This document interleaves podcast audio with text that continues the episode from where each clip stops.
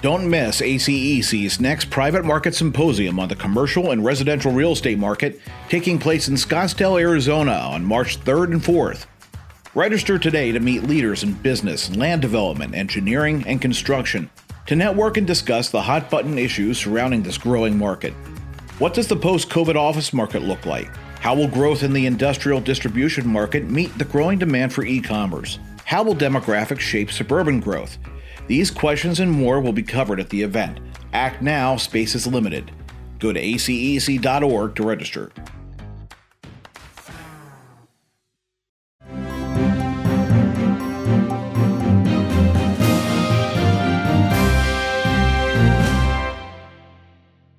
ACEC has just published a new book, Climate Change and the Built Environment. Obviously, that's a big and complex issue to tackle. And to accomplish that, the book is a collaborative effort with the chapters and case studies written by experts from a variety of professional backgrounds and geographical regions of the country. The task of capturing all that expertise and insight into the book fell to two co editors Patricia Gary, who is of counsel at the law firm of Donovan Hatem in Boston, and Lisa Churchill, who is the founder of Climate Advisory in Portland, Maine. Gary, who also wrote three chapters in the book, has joined us on the program. Welcome. Thank you, Jerry. So, so you co-edited the book along with Lisa Churchill, and it includes 11 chapters and five case studies written by 16 authors, all of whom are women. That's quite a project. Um, yes, the, the book is a unique collaboration of women authors who are architects, engineers, lawyers, and insurance experts. And it's intended to be a primer on climate change. The topics for the chapters and the case studies in the book, as you said, were selected to represent our entire country, which is geographically vast and diverse and poses very different climate risks depending upon the location. Um, design professionals from different disciplines share their expertise in designing climate resilient infrastructure, including buildings, roads, bridges, stormwater systems, parks, and green spaces in New England, the Mid Atlantic and South, and the lake regions of the Midwest. And there's a chapter on transportation infrastructure in the mountains of Colorado and an insurance chapter which addresses wildfire risk in California and the West. And part two is a legal section which is written by legal experts and addresses the liability concerns and legal aspects of climate change. So, so, so as I mentioned in the intro, you also wrote three chapters in this, and and in your in the opening chapter, which sort of opens the book, you uh, provide a historical overview and lay out the scientific evidence of humankind's role in climate change. And I found that to be very so sobering. What, what stands out for you in that chapter as a particularly potent piece of evidence? Well, I wrote the opening chapter to provide some historical context. Mm, since the Industrial Revolution, human burning of fossil fuels like coal and oil has increased the co- concentration of atmospheric carbon dioxide, exacerbating what is known as a greenhouse effect. And our modern understanding of climate change really rests upon the pioneering contributions of scientists in the 1800s. So, chapter one traces the scientific discovery of climate change, which began in the early 19th century and culminated in the IPCC's fifth assessment report, which then led to the Paris Agreement. And early scientists made advancements in climate modeling, and they published the papers that inspired future generations.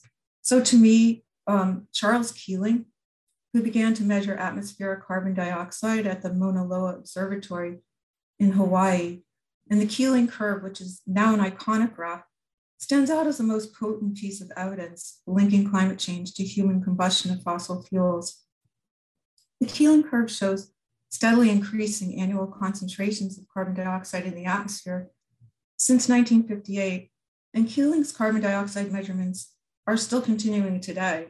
So it is really sobering that in May of 2021, the observatory recorded a carbon dioxide average of 419 parts per million, which is the highest in human history. And the last time Earth's atmosphere had carbon dioxide levels above 400 parts per million was the Pliocene epoch, which is 4.1, or I'm sorry, 4.5 million years ago, before humans existed. And Earth was really nothing like the world we inhabit today. as I said, very sobering. Um, in, in the first two chapters, there's a, there's a recurring theme about the balance between economic and ethical considerations. And this seems kind of important to me.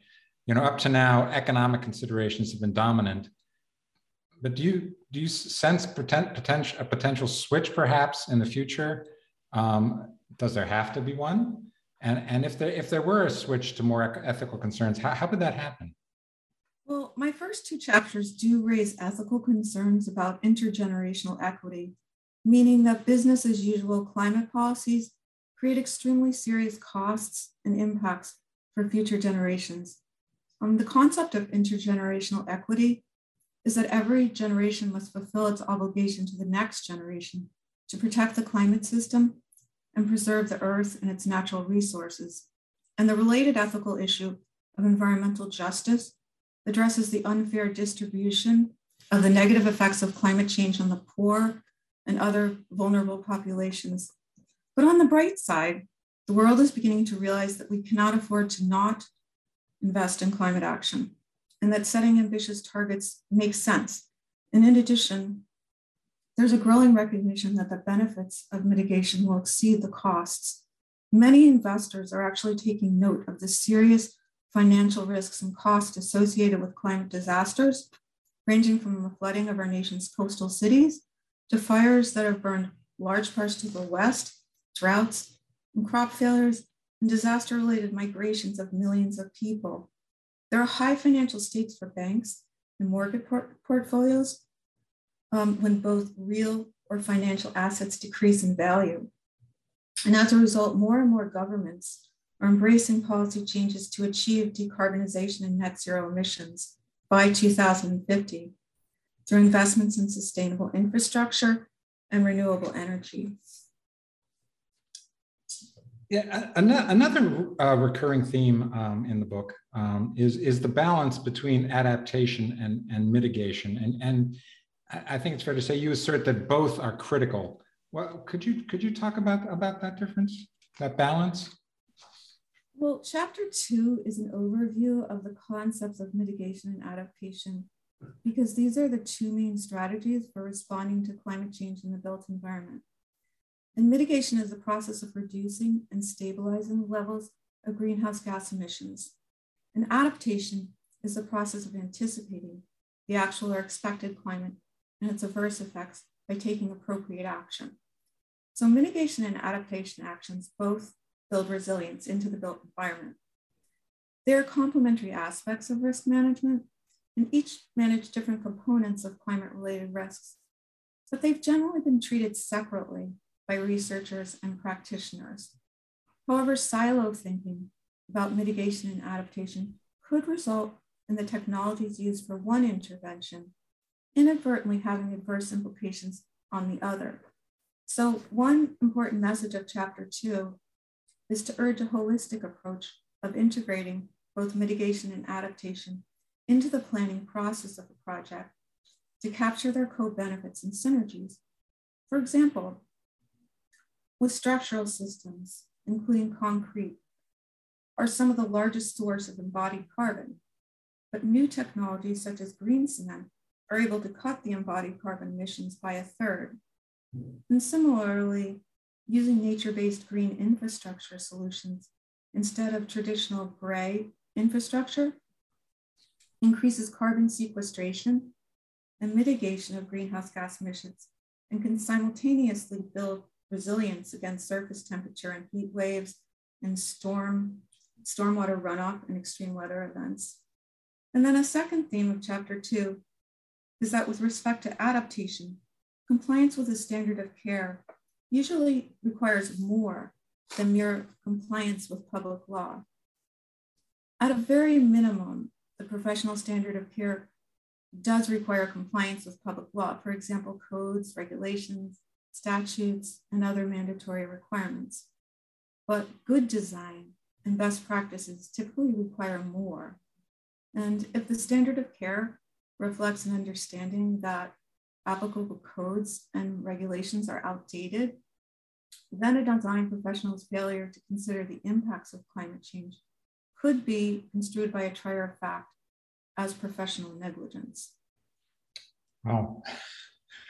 Um, sticking to the, re the recurring theme uh, questions, um, you and your authors write that engineers and design professionals are, are uniquely uh, positioned to influence owners toward net zero, um, low regret strategies.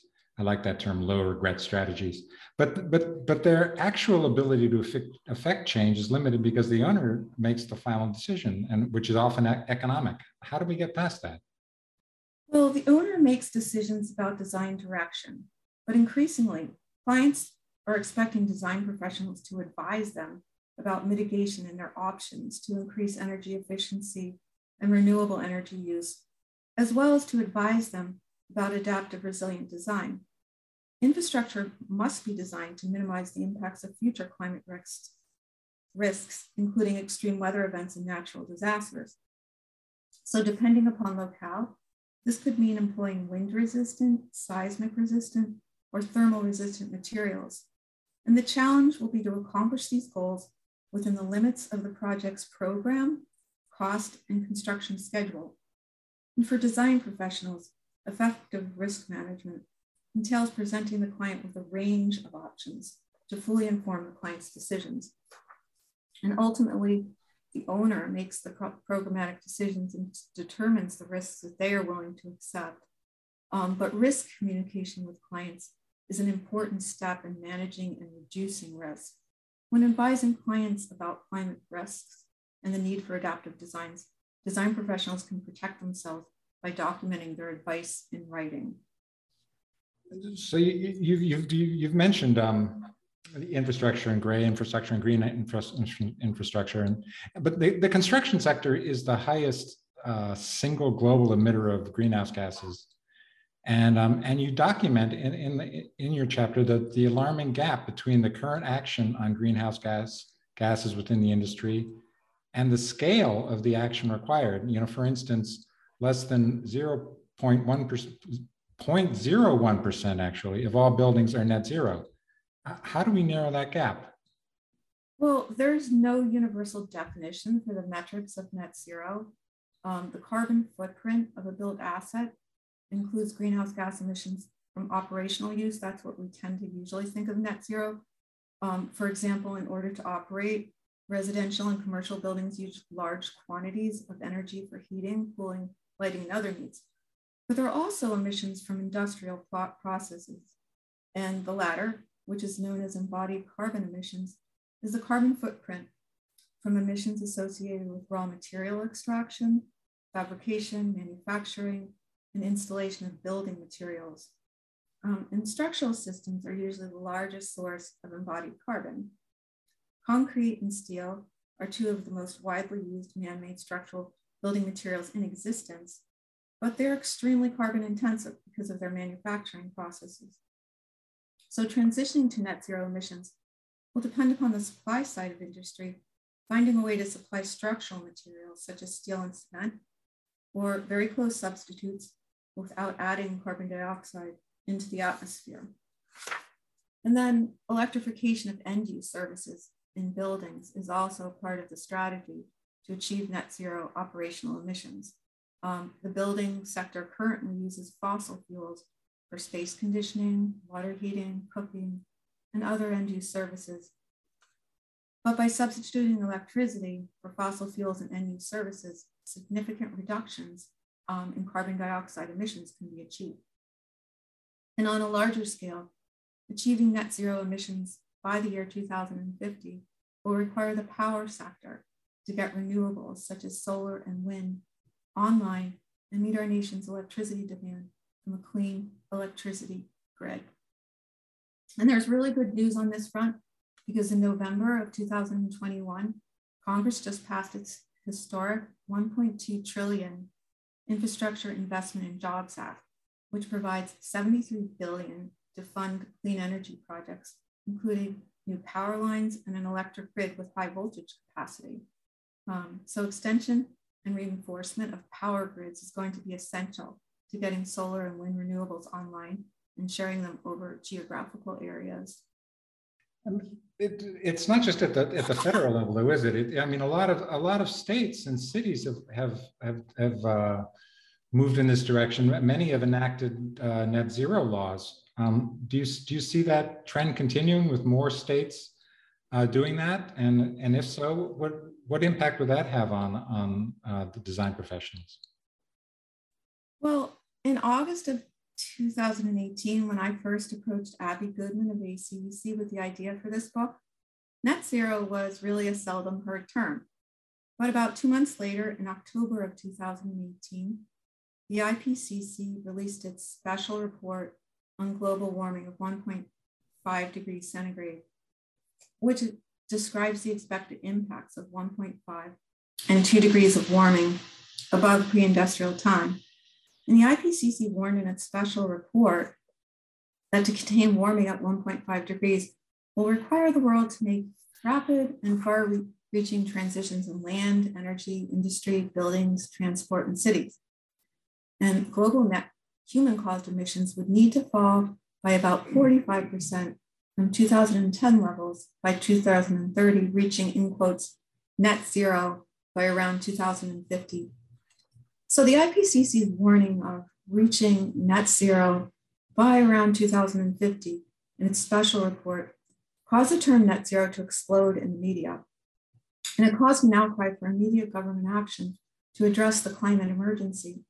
And three years later, despite the intervening COVID 19 pandemic, which shifted our attention to the health crisis, 18 of our 52 states have issued executive orders or legislated the requirement for net zero greenhouse gas emissions by 2050. In December of 2021, just last month, the Biden administration issued an executive order which committed our federal government to reducing greenhouse gas emissions to net zero by 2050. So, reaching net zero by 2050 is a defining and existential challenge of our time. And for design professionals, really mean designing differently to achieve energy savings and efficient yet cost effective methods for complying with state energy codes, municipal energy codes, and building codes. It presents enormous opportunities for design firms to take the lead with innovative, forward thinking mechanical and electrical designs and new technology.